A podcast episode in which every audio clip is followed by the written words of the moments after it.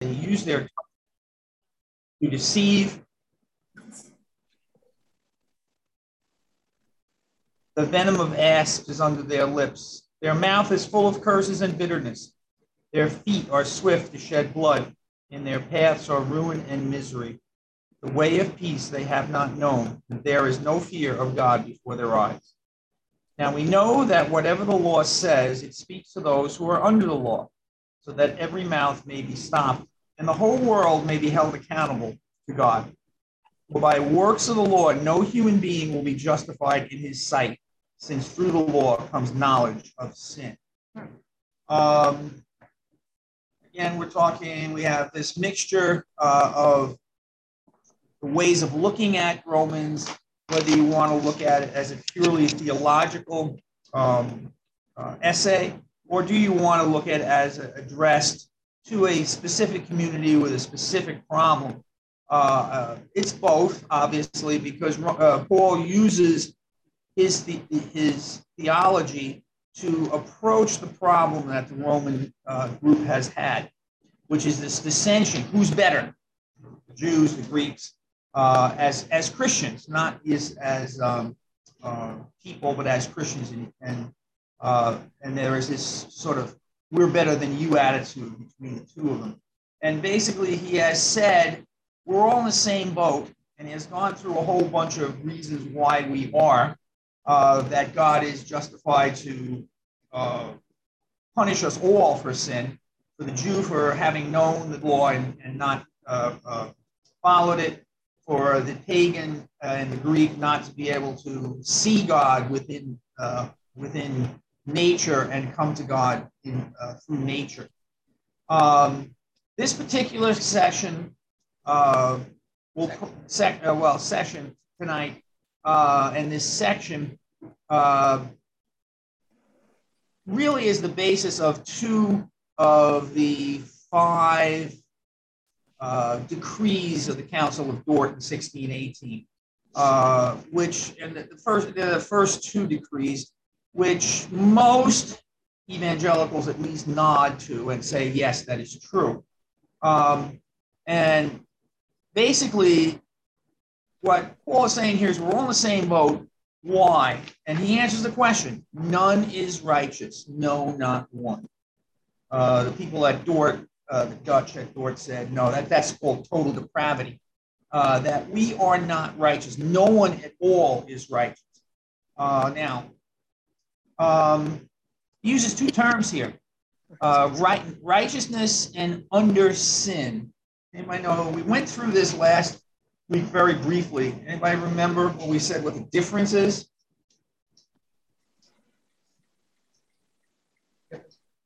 Between righteous and uh, under sin, righteousness and under sin. Is righteousness another word for holy? Um, no. No. No. Holy means set apart. Righteousness is different. We are made righteous. We are made righteous. That's correct. What is right? What's the difference between righteous and under sin? I mean, he says, no one is righteous, no, and we are all under sin. What's the difference? Is there a, is there a difference? Or are these just parallels for emphasis of the same, same yeah. idea? Not one. I hear murmuring. All right, this is a this is going to be a little technical. Righteousness in Greek is a positional term. It means it refers to your position, and here specifically, it's your position before God. So, no one is righteous means that our position before God is one that we can't, we don't have any righteousness to present to Him. We cannot approach Him. We are wearing is essentially uh, very similar to the man at the wedding feast doesn't have wedding clothes on. His position is off. He's not um, he's not correct in what he does and what he says. It's a positional thing. Under the word under under sin is actually a political term. When you're under something, in, using that word, it means that you're a citizen. So what this is saying is positionally, we're not right before God. We're standing before God is not good, not correct. and that we are citizens of a kingdom of sin, is really what these two things are saying. So they're a little different and they may overlap a little because we're not righteous before God. Our position is wrong because we are citizens of sin, of kingdom of sin.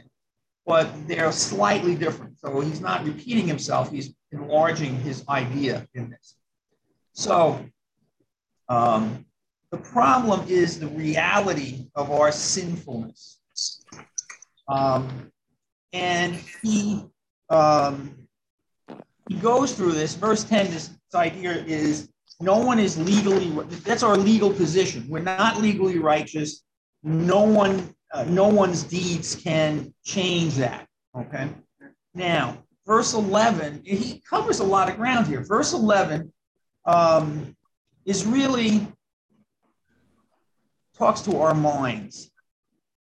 You know, the thing that sits on our shoulders and holds our hats up uh, and in some cases our hair. Not you and I, Sal, but a lot of other people. Of course. Sorry, you're in the same boat me. I am. So you know, it's our minds. We don't and can't understand God's truth. We don't even look for it. No one seeks God. No one understands. We just can't understand God's truth. We don't. We don't. We just don't see it. Then it goes to verse 12. What does that refer to? Any ideas? All have turned aside. Together they have become worthless. No one does good, not even one. Giving ourselves to sin. Okay. Um, Turning away from God. Right.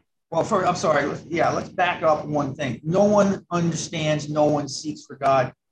That refers to our motives. Okay. And then verse 12, all turned to the side. That's an active thing. So that's our wills.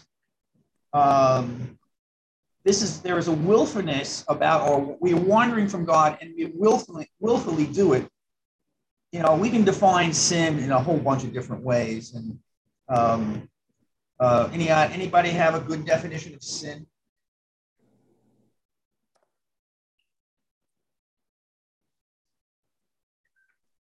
Sin is turning away from God. Okay. Anything else? Recording. You're off, Annette. I thought that was Annette, but I, I don't know. You're you're on mute. Annette, you're on mute. You're still on mute, Annette. You're on mute, Annette. Tapped it twice. Oh, There we go. okay. Yeah, yeah, I just said you are apart from God. You're you're you're you're not not anywhere connected to him in mind, spirit, or whatever, you know. Okay. Well, let's think back to Adam and Eve. Their sin, what was their sin? I mean, they disobeyed the rule of God, but what do you think their motive in that, that sin is? Selfishness, probably. I think that's a key word, self. Um, anybody want to? It's, it's there's a willfulness about our wandering.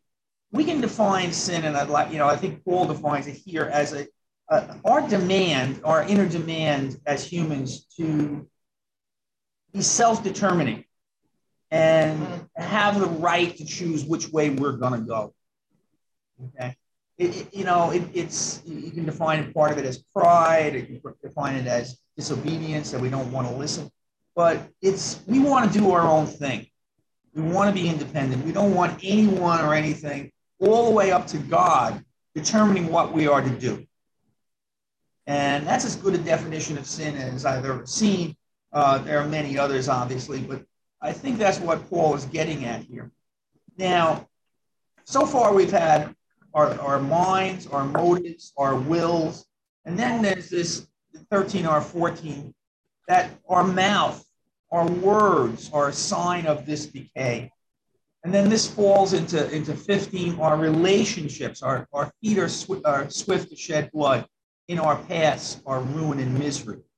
Uh, and then there is this the way of peace has not been known. We don't fear God. You know, the question is not, not that why people seek God. What if people don't seek God? Why don't people, why doesn't everybody seek God? You know, there's a vast majority of people on this planet who don't even either either think about seeking God or don't want to. I think there's. I I don't know that I. I don't know that I, I mean I see the verse. No one seeks after God, but I don't know how that's true when there are so many people who do seek after things. Maybe not God, but look at world religions. Look at. I mean, people are seeking. So if nobody's seeking, then it would be either be godless, worthless atheism, or Christianity, because all those other people who are seeking some fulfillment or God in religion wouldn't be seeking it if no one seeks after God. I don't know. Does that make any sense? Okay. No, you're making sense, but you're you're right. They're seeking, but what is the focus of their what is the focus of these people's search in other religions and in whatever they're doing? What is the focus? Self fulfillment, uh, truth. I don't know. Uh, uh, I don't know. They're seeking though. Plenty of people. I mean, six billion people, and there's plenty of religions around, and people Right. are joining them. And Um, So if you look at, say, Islam, what are they doing? Or to earn favor with God. They're trying to be. They're trying to be good enough. But why would they do that if no one even seeks after God? Like, why even bother? they're they're uh, that's your that's good sal what you're saying is is right let me just put it in a little different way is that what they're doing is seeking not so much god but they recognize that their relationship with god is is off and they're seeking how do i fix this? How do i fix this? All right? And what paul is saying is that you can't. You cannot fix this. All right? It is god who has to fix it for you.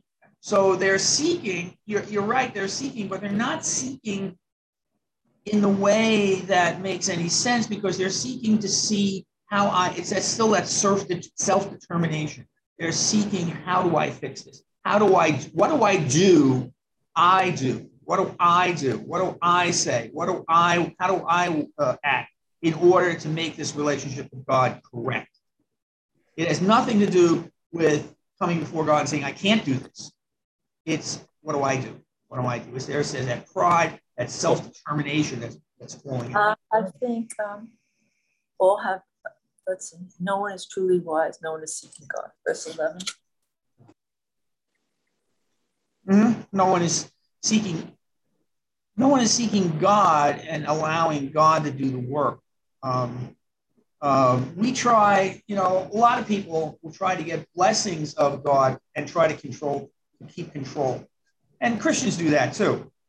I mean, you know, how many times, you know, that God is looked at as a kind of a cosmic vending machine. You know, you go to him and ask for a blessing and say, you know, and expect him to answer. Um, and you want to control God. You want to control what God has for you to do. You want to control what God does for you. You want to control all this stuff without accepting that He is in control and that you don't have control. He is the determiner. You are not. Uh, and that's part of that's that's this whole problem with people in general. Um, uh, but why do we do that? Why are we so self-centered? Why isn't someone born who says, you know, hey, you know, let me uh, look out for uh, someone else instead of me? Uh, why is this me attitude so ingrained? And you know, it's ingrained from the beginning. You know, those those of us who've had children know day one we're all self-centered. Day one, we all want our own comfort. We all want our own ease. We all want to be uh, taken care of without anything in return. Um, you know, if, if you, if it has to do with original sin. If you don't believe in original sin, you've obviously never seen a child. All right, because what is the first word? People with children, what's the first word your child says? No, No, no, no. Maybe sometime, you know, it's second word maybe mama, dad, but the first word is no. The first word that they actually know what it means is no, no, no. Right? I mean, am I wrong? Uh, you know, parents. Um, you know, Sal is nodding his head vigorously. And mine. Next one is mine. So there's that selfishness. I know. No, and mine. That's right. Whereas our grandkids used, or our kids used to say, "Mine's." Yes. Was the question about why do people why do they why they why do they sin so much? I think people are made their mind is it is in the image of God, and now that includes everything. Remember, it says everything is in the world, the knowledge of good and evil. That's because that we now we know now, and now we now we think since we know that then we can do and we can do things that God does and imitate God. This is of course where Satan came from. So that, that's that's where the sin came from. Our great minds. The you know the the thought that they they would the knowledge of good and evil. Um, what is that? You know, know in the Bible just doesn't mean like I know how to do calculus. It's not that kind of thing. It's much oh. more intimate. Uh, and the knowledge of evil is really meant to convey, uh, in the Hebrew, it meant to convey a control over determining what's good and evil. Right, it has that mm. sense that if I have the knowledge of good and evil, I can control what is good and what is evil. And yes, yeah. it's becoming God, but the idea that we have at, at the sin of Adam, our natures change. And what we inherit from Adam and Eve are our changed nature. And that changed nature does not allow us to get beyond the self determining, self centeredness that we're born with. Uh, and only what that's the whole point of being reborn. We are born with this nature. We need to be reborn with another nature. And that's why the term is used, the new birth. It's, it's, it's, it's changing our nature by being born again. It's changing our nature so that we can approach God. It's changing our nature so that we can stand before God with in a righteous manner, in a legally righteous manner. So this whole concept of original sin, it's not something that's sort of passed on, uh, you know, physically. It is a it is our will that had been changed, and our our our whole mind has been changed to the point where the image of God has been repressed. It's still there, but it's been repressed to the point where uh, only God can resurrect it again. Yeah. All right. Mm-hmm. Um, um, mm-hmm. can, can unsaved people do good things? Sure. Yes, they can. Mm. Well, then why does it say in verse 12, no one does good? How do you define good? Yeah. All right, and that great question. Anybody want to answer that one? I mean, good to us is not the same good as God, to God. Okay. Like, How would God define good? Obedience. Yes. Obedience to his will. I'm sorry? Joy. Obedience. Joy. Being obedient Being to the will of God. Okay. Okay. Doing good is something uh, that brings glory to God. That's true. Good. And if it brings glory to God, what doesn't it do? Emulate self. Yeah. Exalt self. Right? Exalt if self. it brings glory to God, it doesn't bring glory to yourself. Mm-hmm. This one said exalting, but it, it's the this idea of who are we giving glory to with our work? Are we giving glory to God, or are we giving glory to ourselves? All right. Are we doing what we do with the purpose in mind to exalt God or to exalt ourselves. And Paul's point is that. Well, I, I'm sorry. I think when you do something, you should be honoring to God or blessing you to be a blessing to others. If you do something, you should always be honoring God and not about you. Right. Myself. Right. Right. Right. But what Paul's point is here before, if God does not give you the grace to have faith, then you are only doing you're only exalting yourself in your work. So even if you do Mhm. good in the eyes of the world, you're not.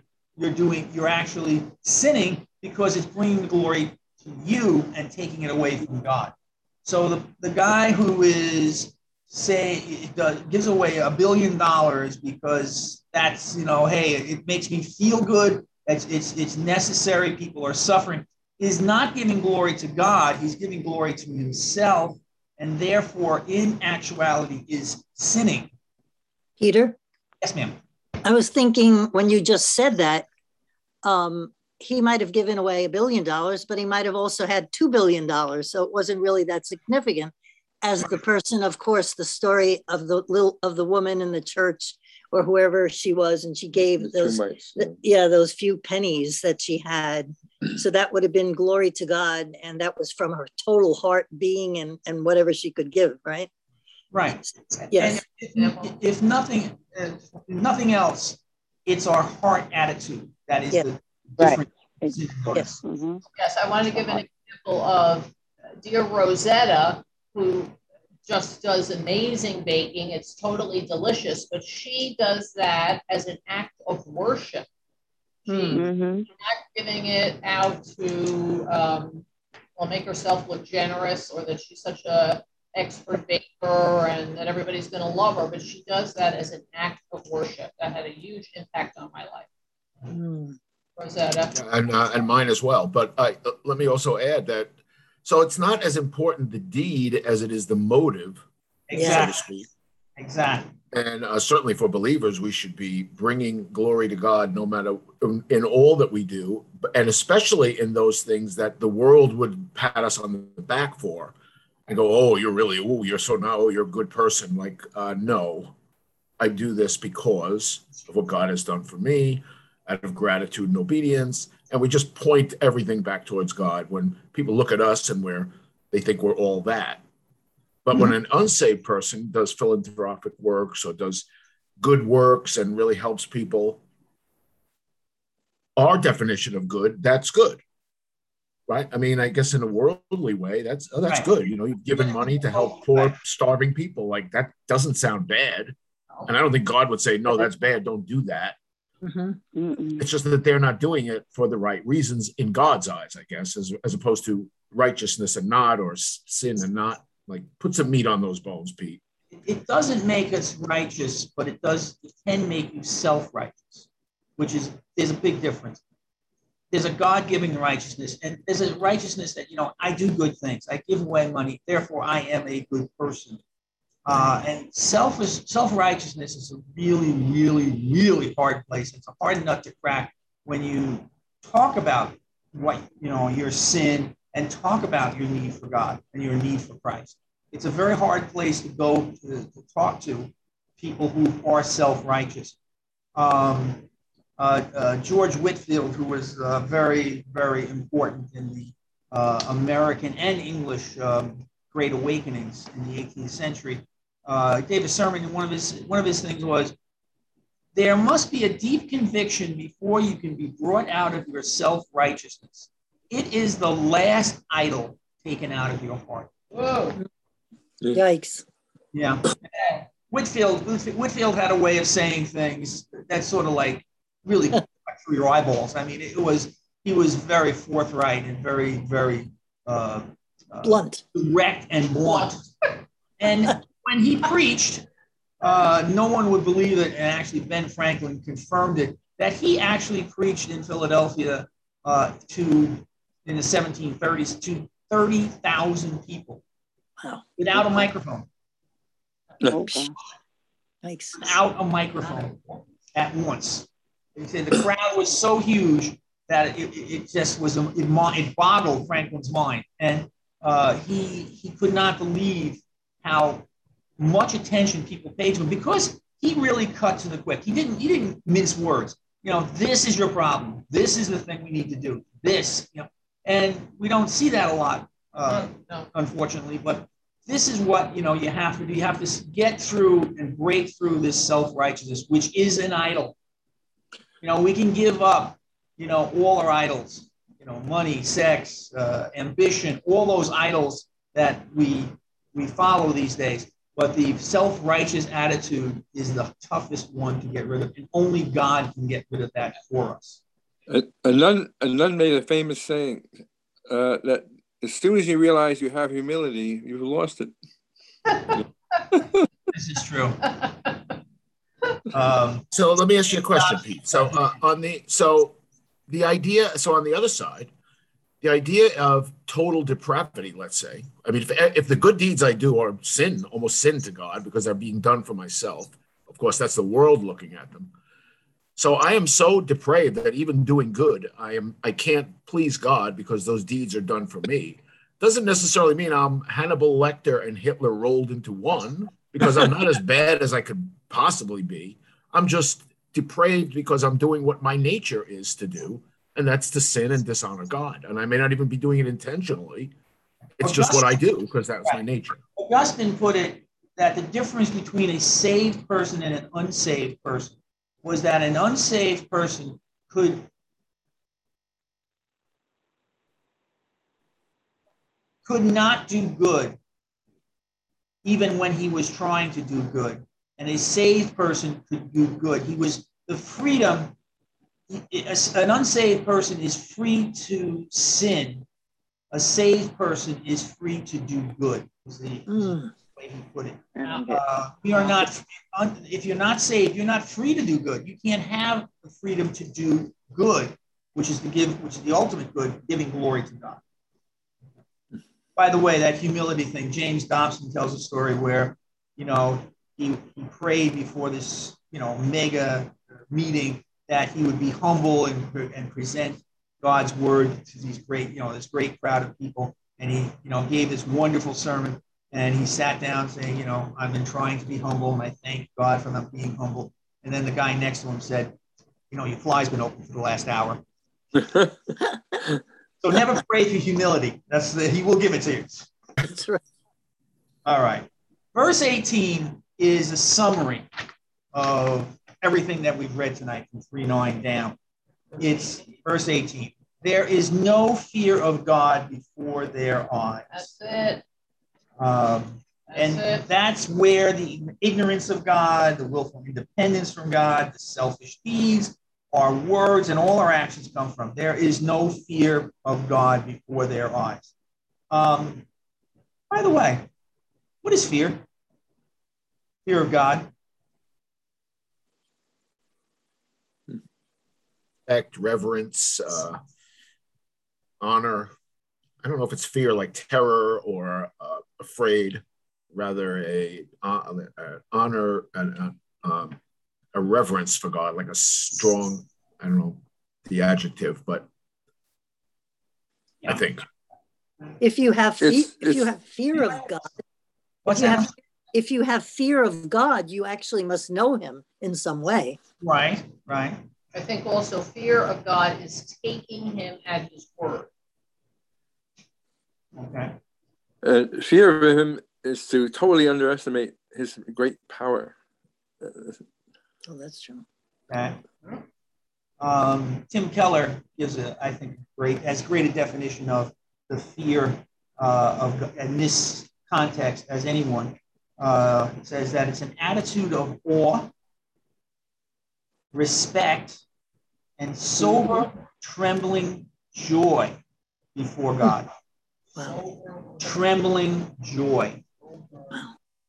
That this fear is we are in awe of God, we are in absolute respect of God, and we even tremble but God before God, but we have joy in all that before God. Mm.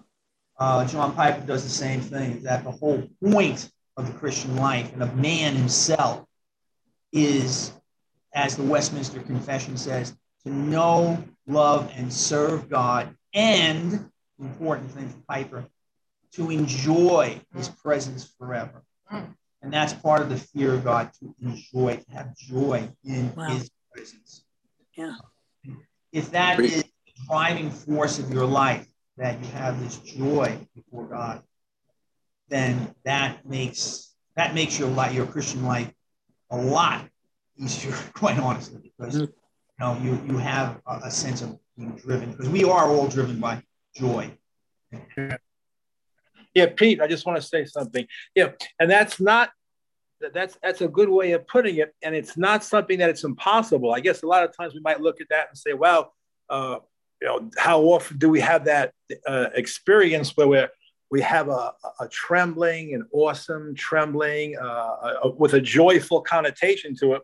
But you know something, when we read God's word and when, and when we see the blessings that God promises uh, to those who have who know Him, who walk with Him, who, who look to look to His blessings, the promises of God. Yes, when we look to the promises of God, that's where that uh, joy uh, is now connected to uh, the awesome trembling. In other words, it's not awesome trembling, like you said, without joy, but it's awesome trembling with joy. And why is there joy? Because of God's promises to his people. And they're good. I, I, he says, I, I, above all things, uh, it says in the scripture that I, I wish your soul would prosper. You know, so that this prospering of the soul, what's that? It's not a financial prospering, it's a, a, a prospering of the inner man, which only God can do, which brings joy. Um, again, I, I have. Does anybody know who, anybody besides Lynn and I know who Tim Keller is? By the way. Yeah. Okay. So, uh, for those who don't, I don't. Know, I'm. You know, don't presume that everybody knows. Tim Keller was the founding pastor of Redeemer Presbyterian in New York City. Um, very. He's written like you know, one of these underachievers who's written like only 150, 160 books. So, you know, his, one of his life verses, he has several, but one of his life verses is Psalm 16, 8. I have set the Lord before me always. Whoa. And he says, My secret to life is to keep the greatness of God always before me, always thinking of his glory, his love, and his power, and let him control me at all times. I live in light of him um, you know, it's just a preciously beautiful statement uh, for a, a, man of God or a woman of God to be able to say this verse really says what this says to me. Um, so, any uh, comments? We'll move on a little bit. Uh, verse. The only thing I don't like about my my version of ESV is very small print. Now we know that whatever the uh, verse 19 and 20. Now we know that whatever the law says, it speaks to those who are under the law, so that every mouth may be stopped, and the whole world may be held accountable to God. For by works of the law, no human being will be justified in his sight, since through the law comes knowledge of sin. Through the law comes knowledge of sin. It means without the law, we wouldn't know what sin was. No.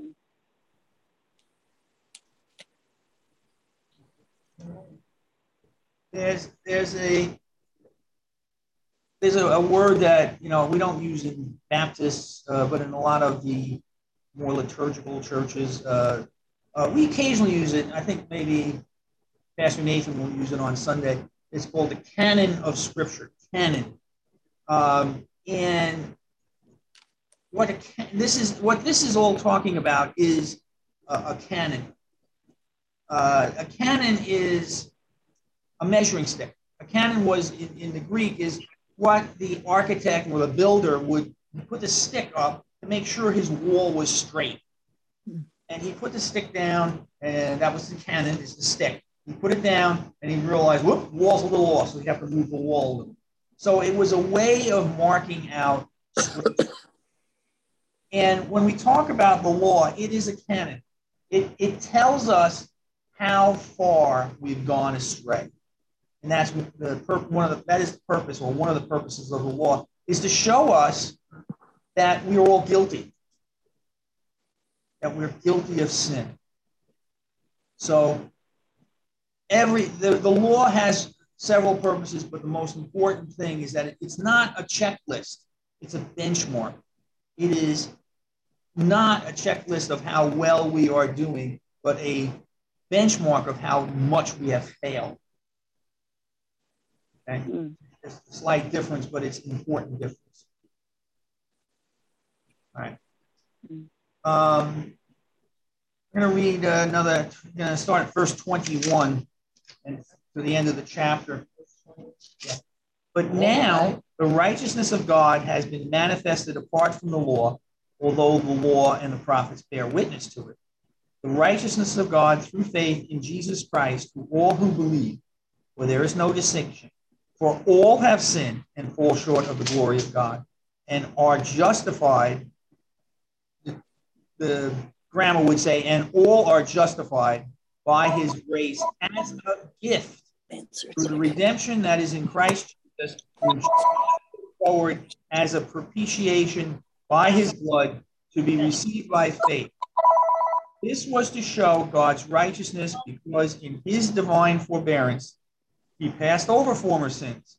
It was to show his righteousness at the present time so that he might be just and the justifier of one who has faith in Jesus. Now,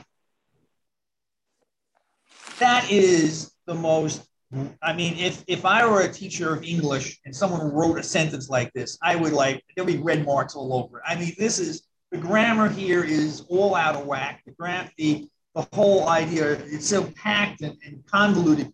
But and even worse is that if you go to verse 21 and it says uh, righteousness, we'll put a plate of food. And you go to verse uh, 22, righteousness uh, and, and then 24, justified. Those three words in your translation are all the same word in Greek. All right. So righteousness and justified are actually the same Greek root. So they all have the meaning. So you could actually translate those verses. But now a justification from or of God has been made known that's verse 21. And then 24, and are righteousness freely. Justified, they have been made righteous freely. Okay. The, the idea here is that the righteousness of the God, of God has, has been shown outside the law. All right, because Christ has shown the righteousness of God. And even though the law and, the law and the prophets both sort of looked forward to it, it is now manifest away from the law in Christ Jesus and in this way of how we are to be justified. Um, and that is the the, the righteousness of God through faith in Jesus Christ for all who believe. For all who believe will get the righteousness of God applied to them. It is not our righteousness, it is God's righteousness applied to us. Um, they are justified by grace as a gift. What's the difference between a gift and your salary?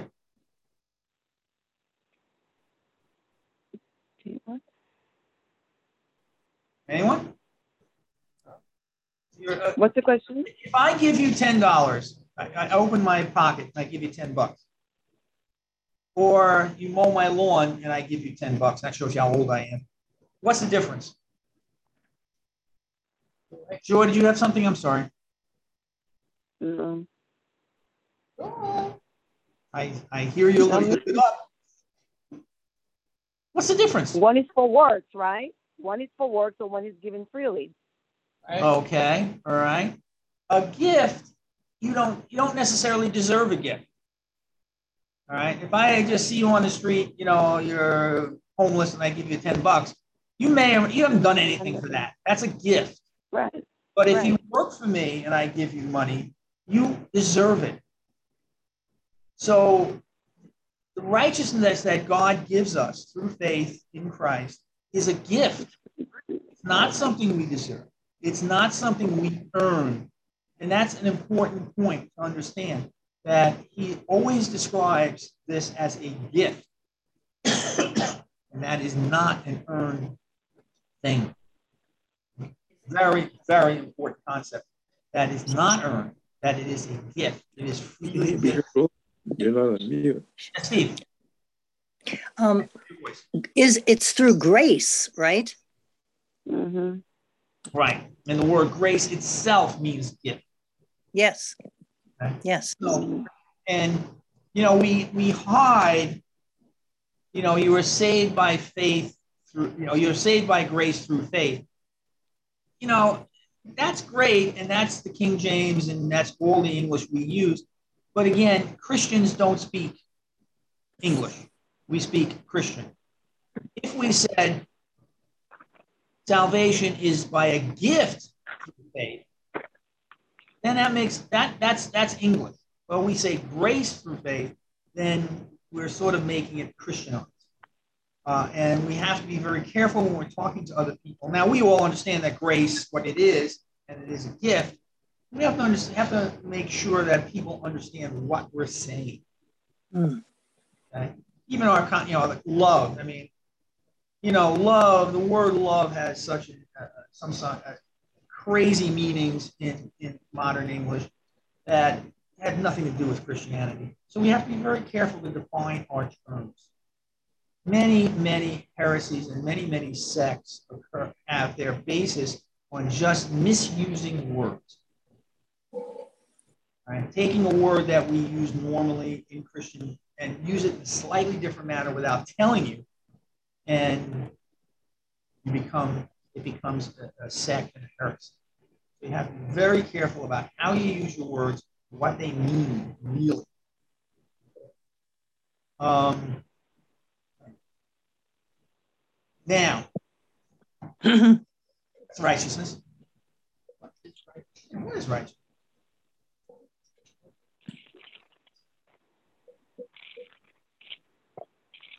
What is righteousness? We didn't hear you. What is righteousness? Oh, Oh, that's what I said before. Mm.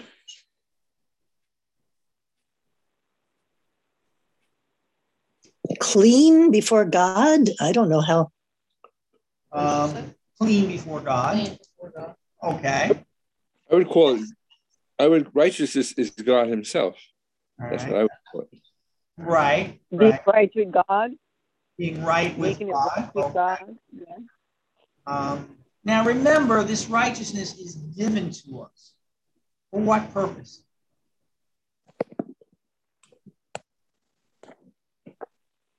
Can't get it ourselves. Uh, we can't get it We ourselves. can't attain it ourselves. But what is what purpose does righteousness serve to us, even if it's given to us? Reestablishes our relationship with God and our communication. Amen. hmm Joy? Yeah. Or you just agreeing? Agreeing. Now, let's say you are a, I don't know how much anybody knows about Islam. In it, this is a guy who is, say this is a guy who is a very, very, well, let's, let's go back. He is a Jewish guy. He is very orthodox. He follows the law and he presents uh, the following of the law to God as his righteousness. Or, if you want to use a better term that you know he might be more modern, he presents his obedience to the law as his resume in order to get into paradise or heaven. hmm That's his resume. All right. And every other religion except Christianity is that way. You are essentially presenting your resume to God saying, da, da, da, da, da, I deserve to have a position in your kingdom. Well, God chooses you. Okay. So Okay. you, in the other religions, they're looking for him. Right. Right. If we use our resume thing, is that in every other religion, we build our resume. They, the people in these religions build their resume in order to present to God a reason for them to be in the kingdom. Hmm. In Christianity, we come before God and He hands us a pre made resume that says, You deserve a, a place in the kingdom. All right. It, it's like, you know, the, the uh, one of the uh, job things is, you know, some people ask me to for, for an for a uh, interview. They called me and said I, they wanted to interview me. It's it's basically God is giving you a resume that's all filled out with your name on it and all the reasons you should be in the kingdom. Participating. So that is the one of the bigger big. That is the big difference. That's the distinction of Christianity.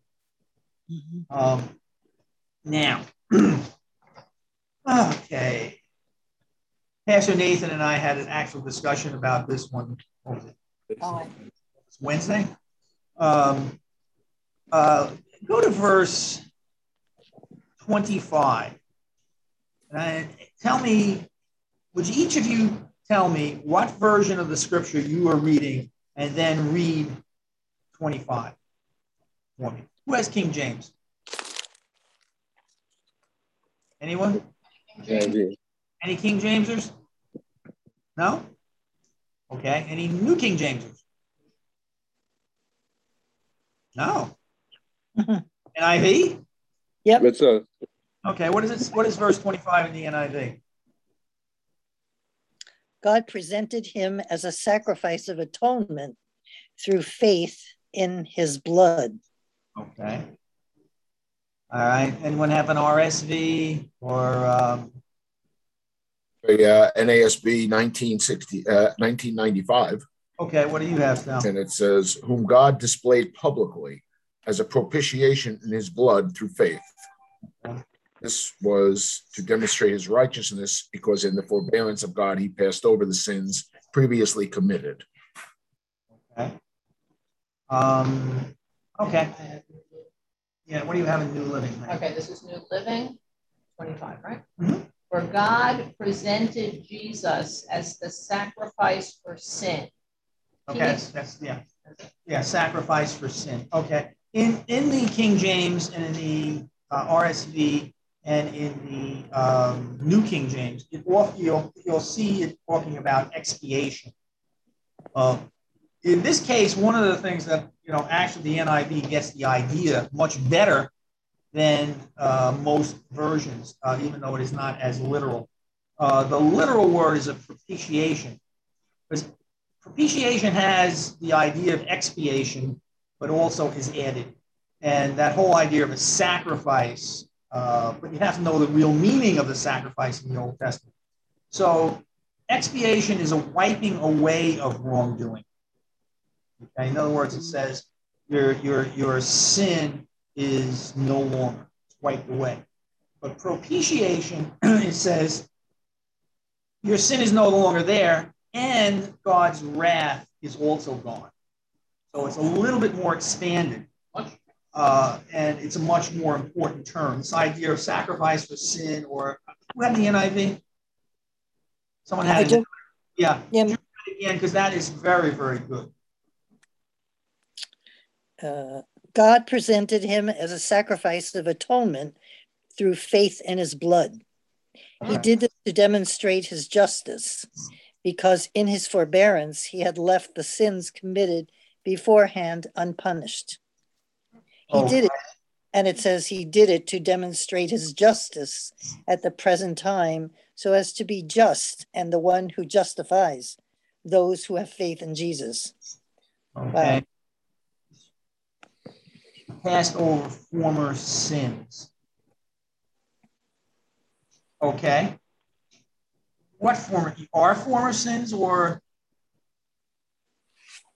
everybody's former sins? What about somebody's, well, like about Abraham? We'll get into him and maybe we'll just give you a little preview. But what about Abraham's sins or Moses' sins or David's sins? How were they taken care of? They had great faith in the Father, God. Right. But Sacrifice. still sin. The animals were sacrificed. Right, Right. right. Okay. Animals were sacrificed.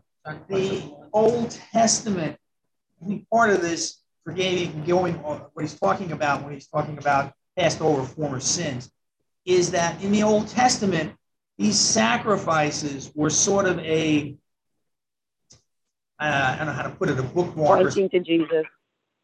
Right, they were pointing to Jesus, but what they did was sort of hold all these sins in sort of a, a collection plate that when cross came, God took it and took it away. Now, in, the, in, in propitiation, here's a question for you.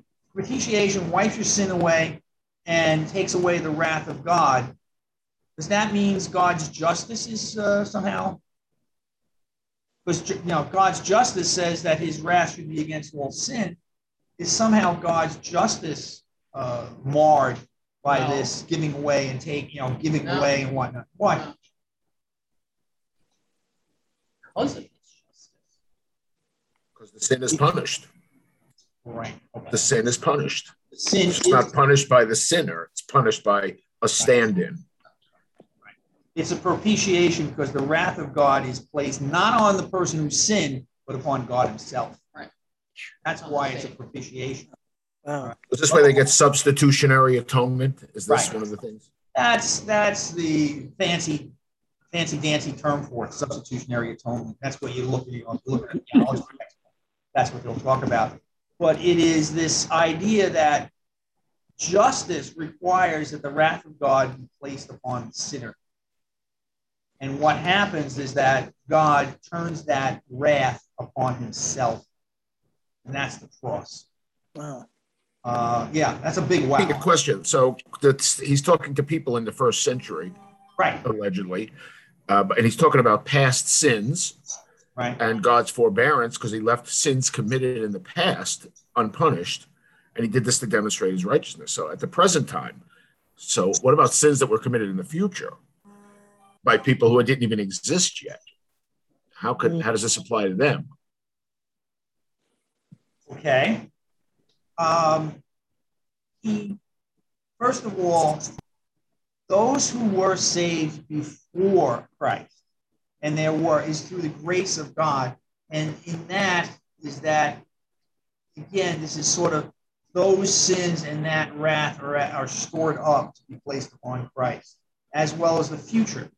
Now, there are several concepts of time and God.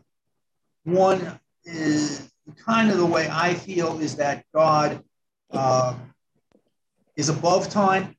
Uh, the the, the uh, sort of figure that I use is that if you're on, you and I, when, when the Macy's parade, Thanksgiving Day parade is going on, standing on Fifth Avenue, you see it go past one after another after another. That's our concept of time. But God is standing on the 20th floor and he sees the entire parade from beginning to end. Now, the argument that is against that is that that means that for God, Christ is still on the cross. And he's been resurrected, and Adams is there, and our future is there. It's all in front of him.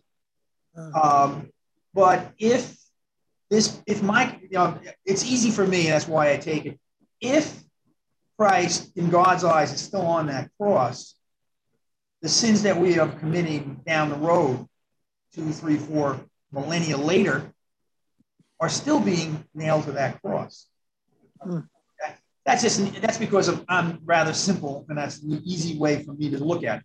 There are others who say differently, uh, but they're covered because God pulls them from the future into the and pulls them from the past into this 33 AD event, as we call it. So Christ actually, when he died, paid for sins for me that I had not even committed yet because I wasn't even born yet. right before So every sin ever committed by anyone who was ended up, depending on your theology, that was in Christ was paid for, or was every sin ever committed by everyone on the planet of for all time paid for, but the benefit of that only comes to those who choose Christ, again, depending on your theology. But That's so a lot of sins were paid for at the cross that had not even existed yet. Right. So, I mean, if Christ died only for the sins up to that point, we'd be in very big trouble yes. right now. It's a very interesting concept, very hard to get your mind around, you know? That's because we are embedded in time and we're creatures of time. And we have, you know, we have to understand that, that God is a little different from us. Okay. So, you know, it's, it's Thankfully. thankful, yes. So, yes, sins past, present, and future are, are propitiated or taken care of by that sacrifice of the cross. and then, depending upon your theology, as you said, that was only for those that God knows that would be saved, or that um, they're only, and they will only, it only works for those who are saved, or it, it, it's, it works for every, it could work for everybody, but it really only works for those who are saved because the other ones don't take it. Uh, that's, that's two different forms of theology, uh, and you can argue about that the day is long. Could I interject one thing?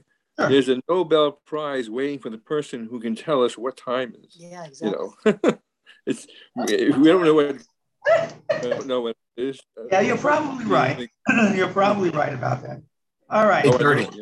It's eight thirty it's eight thirty. with It's my fine. Nobel Prize. Hurry. Oh. All right. Next week, we'll uh, pick up on chapter four. Chapter four. where? Yes, chapter four, verse one. Uh-huh. Uh, where do we end?